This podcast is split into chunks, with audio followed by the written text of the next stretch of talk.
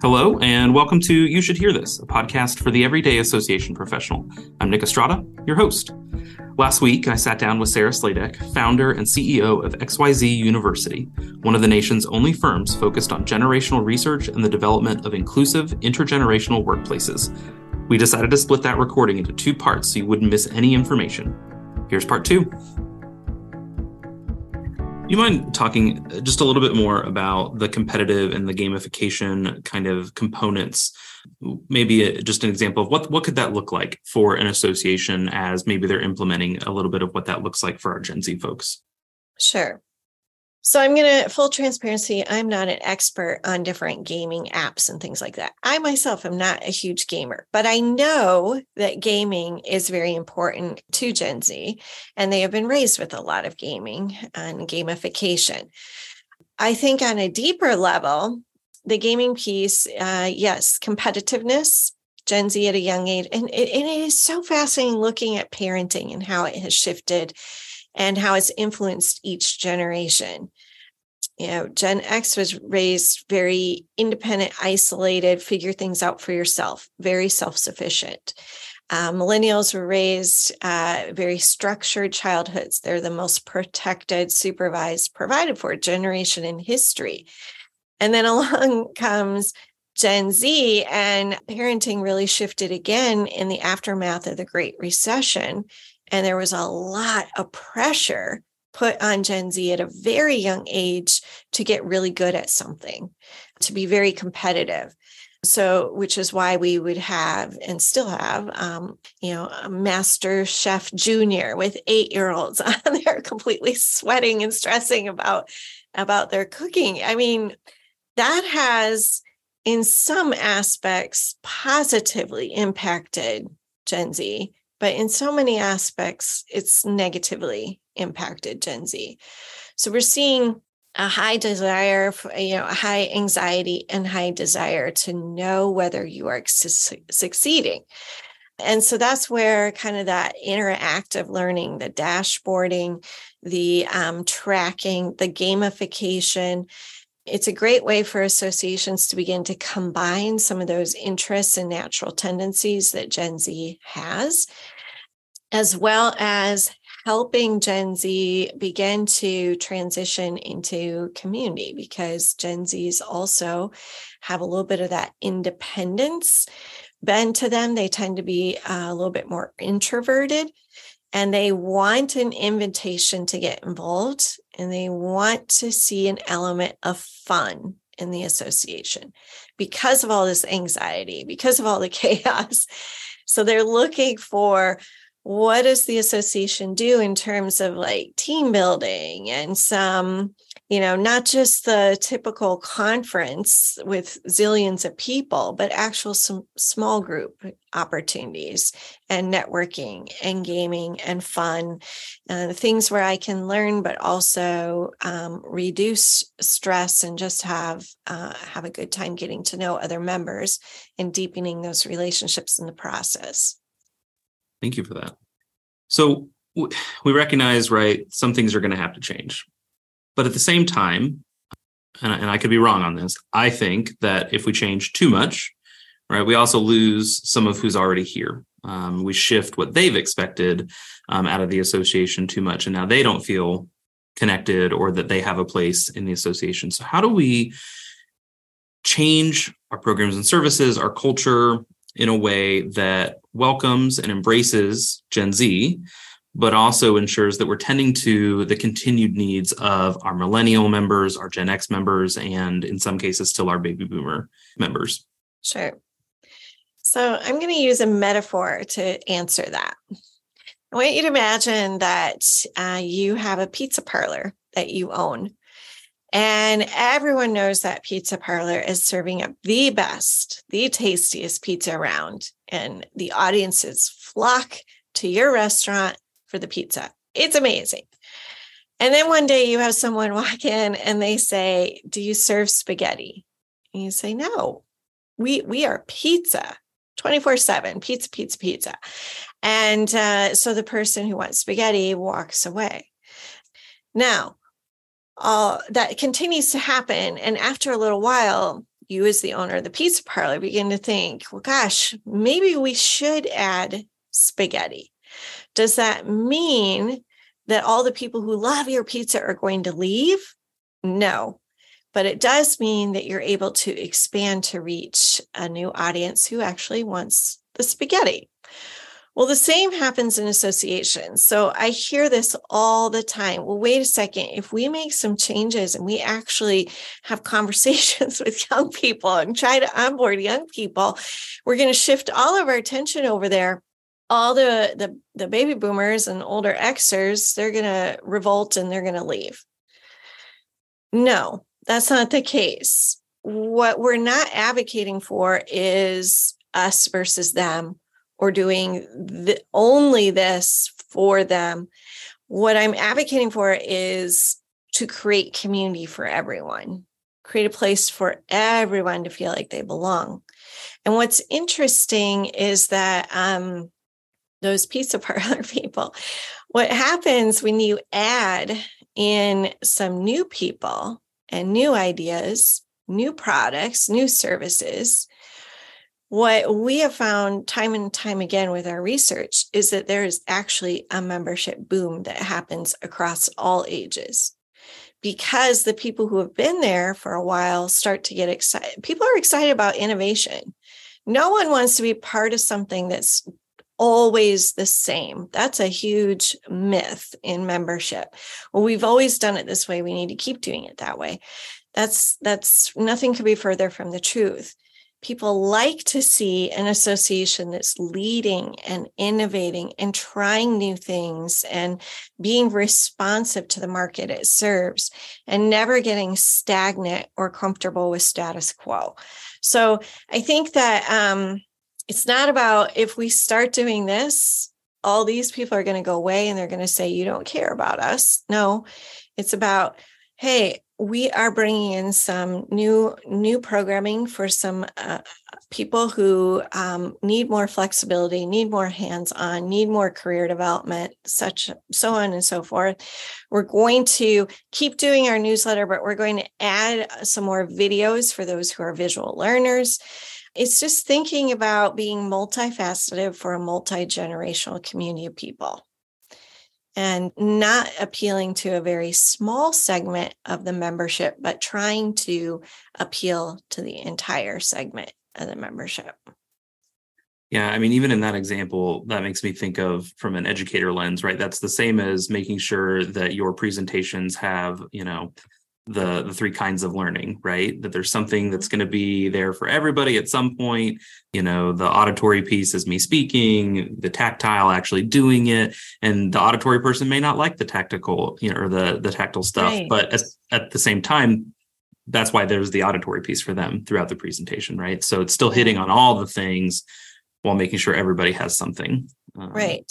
You know to to to get really deep for a second we had this is all new. And i feel like that's important to note because throughout history really for, this is happening for the first time in history. Throughout history it's all been about kind of that siloed hierarchical approach to everything whether it's membership or workplace and a very independent approach. And um, so in other words you pay your dues, you work your way up a ladder, you're appointed to leadership, then you have power. And, and that's been since really caveman days. The elder of any society had all the power, all the wisdom. And it's only recently that we've begun to realize that that is an incredibly counterproductive, damaging model in today's society. Because today, society is moving so incredibly fast. There's so much change happening, but also, just as we're talking about Gen Z right now, we're seeing the development of new influences and skill sets and behaviors because of the rapid change. So, so now all of a sudden, and this isn't something we teach people to do. This isn't something we've had to learn to do, but now all of a sudden we have to figure out how to work as teams how to be inclusive of um, of a group of people uh, who have very different backgrounds and skill sets and experiences. We have to figure out how to collaborate and innovate together. And it used to be collaboration was something you did like once a year. you know, we'll bring a, a task force or a team together for this one project. It's going to be really special. We're going to all collaborate. Otherwise, just keep doing more of the same and stay in your silos, stay in your traditions. Well, we gotta we have to break out of that mold and it, there is a huge learning curve with this because literally this has never happened before in history. So it's natural that people think wait a second if we do this for young people what about all the established experienced people who are here? Because that's how society has has run for so long and that's who's been most valued in society. And we got to think differently. We got to think like a community and not as a hierarchy. I think that's a really good way to think about it because and that I'm processing. So if I my thoughts seem odd here, the the concept of the yeah, like we are constantly just needing to make sure that we're a team now versus you're right. Like I feel like as I, I think about how my grandparents or even my parents have talked about work in the past, it was well, I did my job, I did the thing I needed to do, I accomplished X. And now I feel like even just today, I hear uh, so much more about my team, our team, we did X. Um, and I think you're right that that means that as we change those kinds of components, you're right. It's no longer about this is only for them and they can't take advantage of it. It's now how might that help? And even as you were talking about kind of the the new programs and services, so I work mostly with a trade group, and I was thinking, wow, if I could introduce some new things for those younger professionals, my older representatives from companies might see that now as a new resource that they can provide their young talent um, absolutely. um, right? And so that yeah. that provides value now to the member company as well as that individual because now that's something maybe they don't have to train on. They can say you know what? We're going to send you to the association to get that training because they do it really well. Right. exactly. Exactly um, and and and as you mentioned with training and workforce, I mean that is a huge problem right now across all industries and globally. It's workforce, workforce, workforce.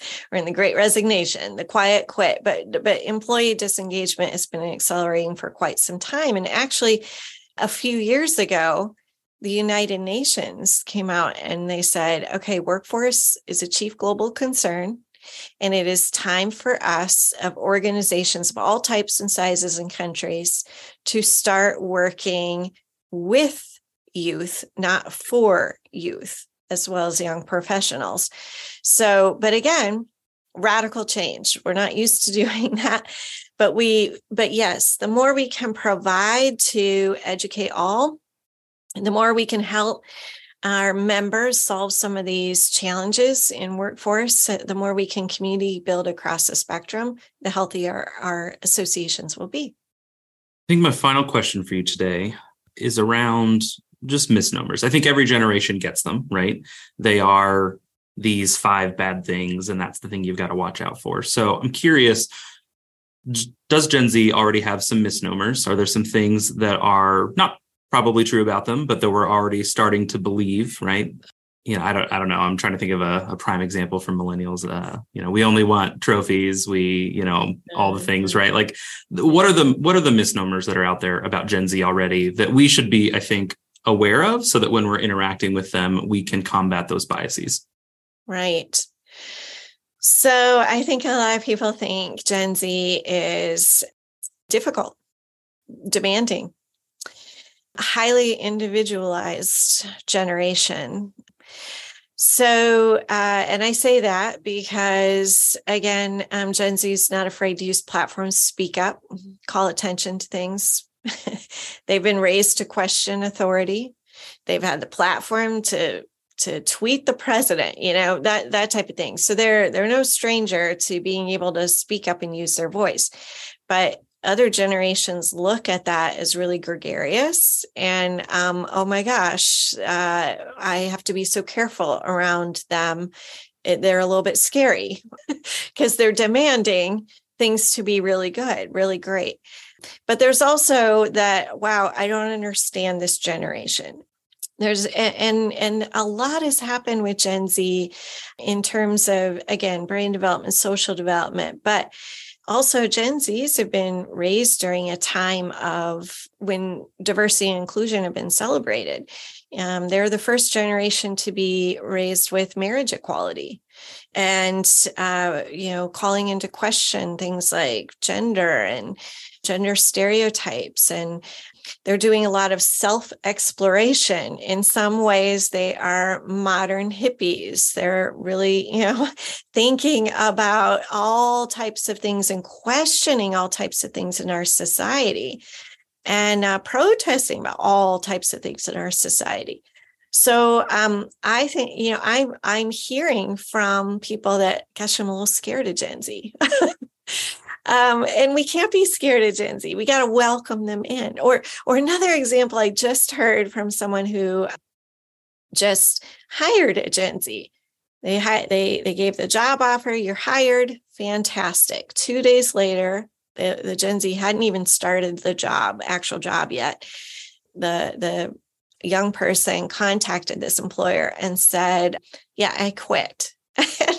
she's like, You haven't even started the job yet. Uh, what are you talking about? Why are you quitting? And this person said, Well, because from the time you told me I have the job and my start date, I expected things to be moving a lot faster. I don't even have paperwork yet. It's taking you way too long. So I don't want to be a part of this culture.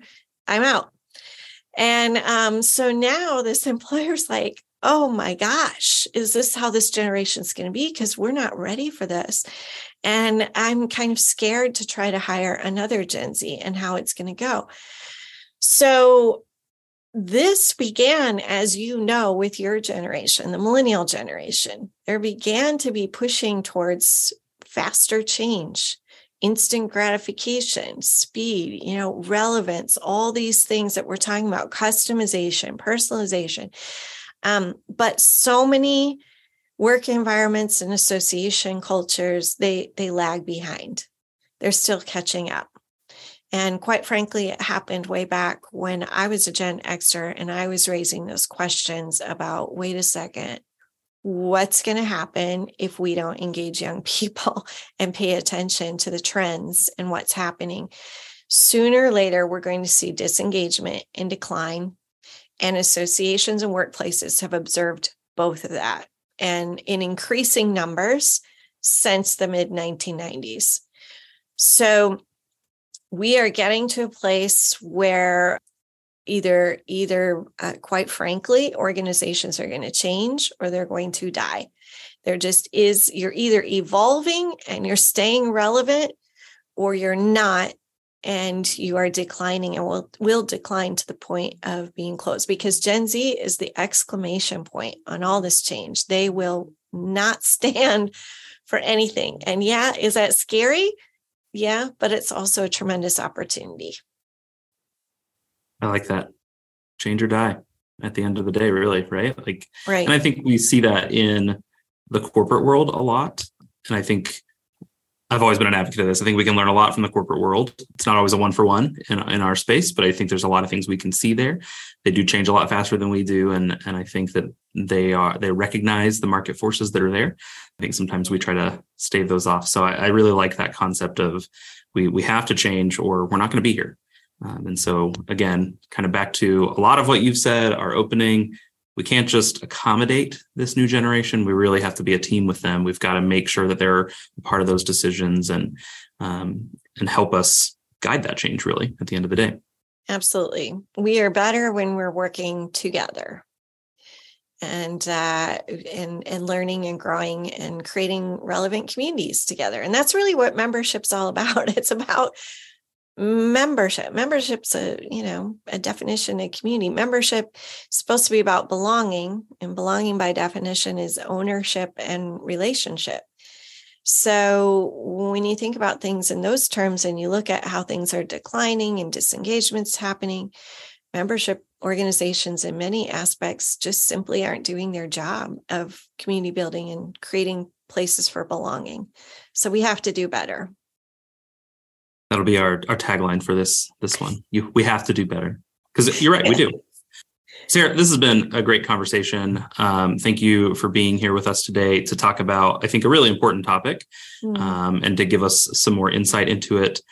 any other kind of last minute kind of thoughts or comments? Maybe some things that maybe we didn't cover today, or, mm. or teasers for more information for folks in the future.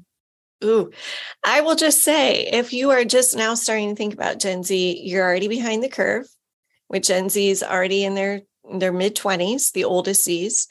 And we're soon going to start turning our attention to the next next generation, which I'm sure has been heavily impacted by pandemic. And um, and we're already seeing examples of change. So change is just we got to get real real comfortable with change because it continues to happen and that's why we continue to have really different generations coming into the fold got to make sure your association's ready for them well, again, thank you so much for being here with us today, Sarah. Uh, if folks are interested in learning more about this topic, future generations, membership in general, how can they reach out to you? How can they find you on the internet? Certainly. You can find me at xyzuniversity.com or membership-university.com. Fantastic. Again, thank you so much for being here today. Uh, we hope you enjoyed this episode of You Should Hear This. If you have any questions you'd like answered or future topics for, you'd like us to explore, please send us an email at info at isae.org.